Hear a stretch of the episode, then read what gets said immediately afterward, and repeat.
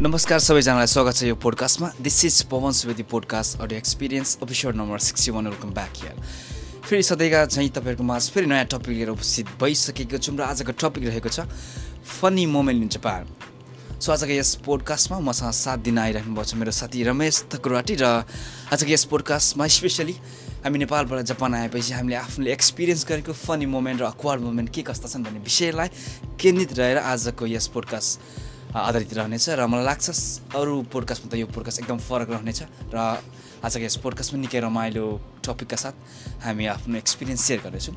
सर्वप्रथम त म मेरो साथी रमेश थकुराडीलाई यस पोडकास्टमा निम्ताउन चाहन्छु।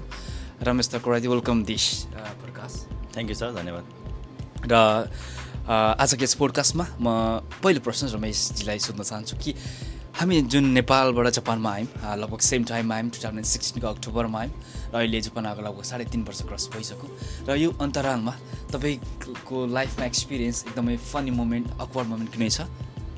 पक्कै पनि सर सुरु सुरुमा आउँदाखेरि सबैलाई हुन्छ होला यस्तो होइन? पक्कै पनि सबैलाई मलाई नि यस्तै भएको थियो अब कुन चाहिँ एउटा मोमेन्ट हुन्छ होइन त्यसले चाहिँ तपाईँलाई एकदमै हाँसुड्दो होइन? अक्वर्ड फुल कुनै मोमेन्ट भएको छ? त्यही त। चिकन ल्याइयो होइन। चिकन त चिनियो चिकन ल्यायो अनि त्यसपछि अब तेल थिएन रुममा। तेल लिनु भनेर सुपा गइयो। सुपर मार्केट गएर तेल ल्याउनु पऱ्यो भनेर गइयो। त्यहाँ चाहिँ ग्रिन टी रहेछ। तेल भनेर ग्रिन टी ल्याए टी ल्याएर उसमा के अरे ग्यासमा हालेर फ्राई गरियो। फ्राई गरियो। खाइयो त लास्टमा। होइन। त्यो चिया हालेपछि तातेर मासु हाल्दाखेरि चाहिँ आयो क्या माथि। छिटाहरू आयो चिट गर्नु थाल्यो अनि त्यसपछि हामी डरायौँ। ग्यासेस बन्द गऱ्यो अनि छिमेकीमा एकजना दिदी हुनुहुन्थ्यो सेम्पाई होइन। सिनियर दिदी अँ सिनियर दिदी अँ। सिनियर दिदीलाई बोलाएर अनि यो के के यस्तो यस्तो भयो दिदी के भयो भनेर सोद्धाखेरि चाहिँ ए होइन यो त ग्रिन टी हो काँची के अरे तेल हुन्छ भनेर भन्यो अनि त्यसपछि त्यही एकदम रमाइलो भयो। र त्यसै गरी तपाईँको एक महिनापछि चाहिँ फेरि त्यस्तै भयो। नुन र चिनी सेम सेम हुन्छ क्या? अब खान्जी चिनी नखान्जी पुरै खान्जीमा लेखा हुन्छ। अनि त्यस नुन लिनु भनेर गएको चिनी परेछ। अनि दालमा दालमा नुन हालौँ भनेको चिनी परेछ अनि पछि गुलियो गुलियो भयो चिनी। साथी हामी तिनजना मै थिएँ फेरि दाल बनाउने होइन। अनि दाल साल ल टक्क हाल्यो सबै तरकारी सरकारी हाल्यो ल दाल साल हालेर खान थाल्यो गुलियो भयो। सरी सब हाल्छ क्या अनि एकदमै रमाइलो भयो। त्यतै अँ। तपाईँको चाहिँ के छ सर? मेरो चाहिँ एकदमै के छ भने मेरो अलिक मेरो पनि तपाईँले तपाईँले भने जस्तै यो नुन नुन मेरो पनि केस भयो त्यस्तै होइन। तर स्पेसल चाहिँ मेरो के थियो भने ब्याङ्क कार्डमा क्या मैले चाहिँ दुइटा कार्ड बोकेको थिएँ त्यतिखेर। म जापान आएपछि छ महिनापछि दुइटा कार्ड बनाएको थिएँ। र जापानिज स्किलकै कुरा हो यो। र दुइटा कार्ड मसँग जहिले बोकेर हिँड्थेँ र म चाहिँ युएफसी ब्याङ्क र जेपी ब्याङ्क तपाईँलाई पनि थाहा छैन दुइटा ब्याङ्क जापानमा एकदम फेमस रहेको छ। जेपी ब्याङ्क र युएफसी ब्याङ्कको दुइटै कार्ड बोकेको थिएँ। र युएफसी ब्याङ्कको म एटिएममा छिरेँ युएफजेको र डिपोजिट गरेँ होला मैले डिपोजिट गरेँ पनि मसँग जम्मा दस मान थियो एक लाख नेपालको। डिपोजिट गरेँ तर मसँग दुइटा कार्ड थियो। र मैले चाहिँ त्यसमा के गरेछु भने डिपोजिट गरेँ भने मलाई अब मैले रसिद निकालेँ रसिद फालिदिएँ अनि एकछिन पछि आधी घन्टा पछि के भयो भने साथीहरूसँग भेट भयो मेरो। अनि साथीहरूसँग के कुरो भयो भने सपिङ गर्न जाउँ न त भन्ने र सुरुमा खाजा खाउँ अनि सपिङ गर्न जाउँ भन्ने कुरो हो र म चाहिँ ल पैसा निकाल्नु त भने पैसा थिएन र म पैसा निकाल्न गएँ। एटिएममा निकालेँ पैसै छैन। है अब एक घन्टा अगाडि जम्मा गरेको दसमान पैसै छैन।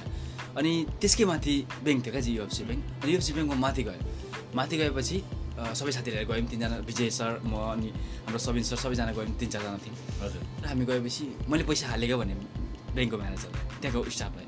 अनि उसले हालेकै छैन भन्नु। यो ब्याङ्क यो कार्डै युज भएको छैन भन्नु।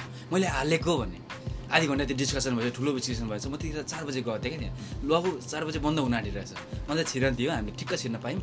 र सबै म्यानेजरहरू सबै भेला भइसक्यो है अब। म त मैले त हालेकै हो मैले अहिले भर्खर यहीँ आएर डिपोजिट गरेँ कसरी पैसा हुँदैन मेरो पुरै होइन अब मतलब ठुलै केस हुन आँट्यो क्या त्यहाँ ठुलो केस।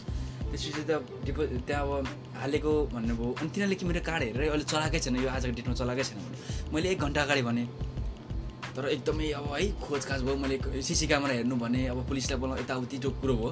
लास्टमा के छ भएछ भने लिएर आयो अनि भनेपछि के भयो भने त्यसमै मेरो जेपी ब्याङ्कमा चाहिँ जापानमा चाहिँ जापानमा चाहिँ के एउटा फेसिलिटी रहेको छ भने जस्तै जेपी ब्याङ्कको कार्डले पनि युएफसी ब्याङ्कको कार्डमा डिपोजिट गर्न सकिन्छ। जापानमा जुनसुकै ब्याङ्कको कार्डले पनि जुनसुकै ब्याङ्कमा गएर एटिएममा गएर डिपोजिट गर्ने फेसिलिटी रहेको छ। तर मैले त्यसमा चाहिँ के गरेछु भने युएफसी ब्याङ्कको कार्डको पैसा चाहिँ जेपी ब्याङ्कमा हालेको छु र युएफसी ब्याङ्क त हुँदैन।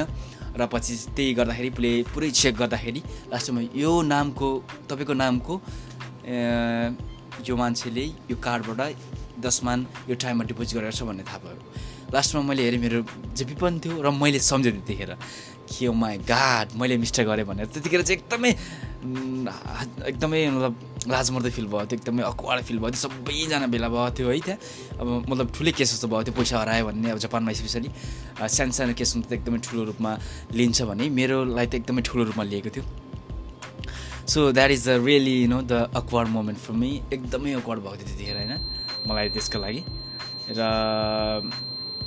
सो जापानमा चाहिँ मलाई सबैभन्दा अक्वार्ड फिल भएको मोमेन्ट चाहिँ यो र अर्को चाहिँ सान्तिनो चाहिँ काम गर्दाखेरि स्टोरमा जापानिजहरू आउँछन् र जापानमा चाहिँ लगभग हाई भनेको र दाइजु देश भनेको लगभग उस्तै हो। यो ठिक छ ठिक छ भनेको हुन्छ भन्ने टाइपको मिनिङ हो यसको। र कुनै जापानिज फर इक्जाम्पल सामान किनेर आयो र तपाईँलाई प्लास्टिक चाहिन्छ भन्दा उनीहरूले हाई हाई भनेको पनि देख्न सकिन्छ। र त्यतिखेर प्लास्टिक हामीले दिँदाखेरि उनीहरूलाई चाहिएको नचाहिएको पनि हुन्छ। कहिलेकाहीँ दियो नचाहिएको हुन्छ। कहिलेकाहीँ नदियो चाहिएको हुन्छ। यसमा चाहिँ यो हाइको टोन अनुसार डिपेन्ड हुँदो रहेछ चाहिन्छ चाहिँदैन भन्ने। त्यसपछि पछि अब अलिकति भिज्दै गयो काममा अलिकति इन्फर्मेसन्स आउँदै गयो। र र दोस्रो भनेको चाहिँ मैले त्यसै कारणले जापानिजमा चाहिँ एकदमै अलिकति काम गर्दा स्टोरमा यो देश र हाइले पनि एकदम फरक पर्छ है। जस्तै प्लास्टिक हेर्दाखेरि त्यो पनि मुभमेन्ट अलिकति फनी रहेको छ। सो यति भन्दै आजको यस पोडकास्ट तपाईँहरूको माझबाट हामी छुट्टिन चाहन्छौँ। यस पोडकास्टमा हामीले जापान आएर आफूले एक्सपे एक्सपिरियन्स गरेको फोनी र एक- एकदम अक्वार्ड मोमेन्टहरू सेयर गऱ्यौँ। I think you like it र नेक्स्ट विक फेरि तपाईँको माझ नयाँ टपिक लिएर आउने बाचाका साथ यस एपिसोडबाट बिदा लिन्छ have a great time and bye bye